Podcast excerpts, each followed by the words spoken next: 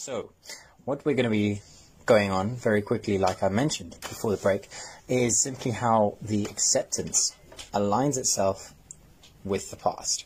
So, if you're willing to build yourself and you're looking to actually aid your progression in in life, I personally, and I'm I'm only giving this example purely because this is how I've dealt with my own past, and as you've all heard, I seem to be doing pretty well after the shit that happened. Really, I mean, there's a lot of stuff that has happened in my past Stop that that. I have grown quite nicely from.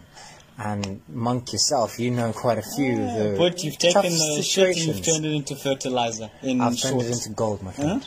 I've turned it into gold. Brother, if you can and- shit gold, you need to get a prize. and uh, uh, tell me what you're eating. I want to know what the vitamins are because I want that gift myself, bro. Huh? I mean, we're eating the same food now, pretty, pretty much. So What is this magical digestive system?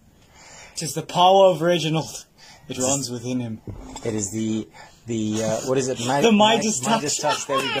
This is what Oh my spoke- God. Speaking Oh. about uh, yesterday, in fact. Fuck. But uh, anyway, That's we're going slightly off. But that's perfect. The Midas touch, the ability to, as the old stories go, of taking whatever shit that happened to us and turning it into gold. Whatever Exactly. mistake we made and turning into something. and that Amazing. that's what I was trying to put my point onto is the fact that I've been able to use these traumatic, tough experiences in my life in the past, including the bullying, including multiple other things, heartbreaks, messed up situations. With this Midas touch, let's say, I've been able to turn these hard experiences basically into building blocks so that I can really become a much healthier person mentally and physically. And so, right now, today, you all see Reginald, or as some people know me, Scotty, but I am extremely grateful for everything that's happened, and I wouldn't change a single second of my past life. Purely because if it didn't, and it changed, right now what I have, I wouldn't have had it because it could have changed a whole load of things. The the knock-on effects that have occurred throughout my life, they've happened for a reason and they've led me to where I am. Now a lot of people might not be believing in this whole concept of it's the path that we are meant to be on. Well, in a way, if you're willing to accept whatever's going on, you're accepting the fact that there is a path for you to follow.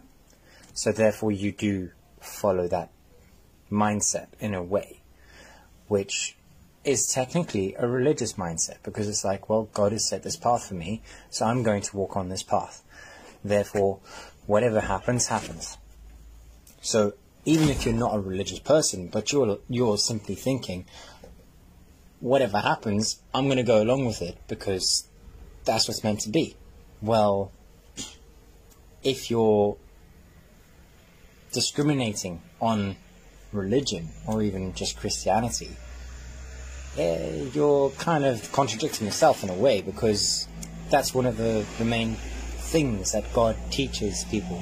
Accept the path that you are on because this is the one that I've set for you. Fuck, right, right. It's within all the old stories of, again, embracing whatever happens, whether it's Noah who gets told of this mighty quest that he must undertake to build an ark, or Joseph who was told that while he was sitting in the dungeons of the Egyptian Pharaoh, that he should in fact help the Pharaoh to prepare Egypt and the surrounding lands for the seven years of uh, plenty and then the seven years of hunger.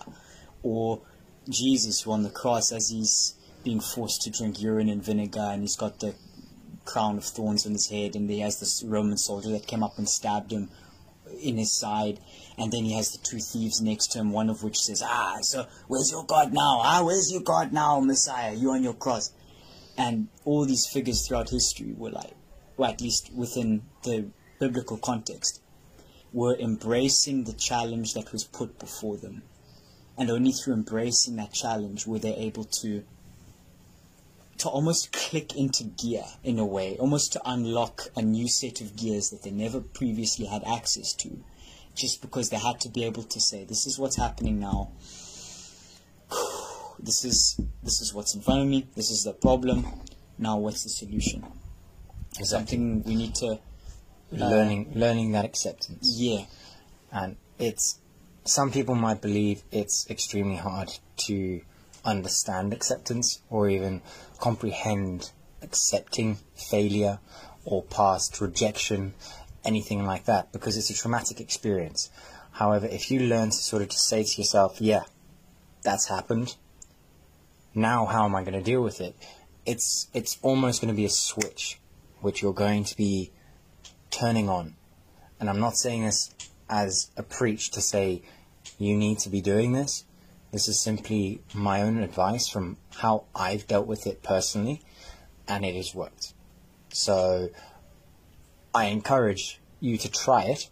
I'm not saying it will work, I'm not saying it's foolproof, but I know for myself it worked very, very well. So therefore, I encourage you to try it out. And if it does work, I'm very, very happy because that means it allows you to move on and actually move further with your life because you're now using those traumatic experiences as building blocks to slowly push yourself onto a platform that you are capable of being on.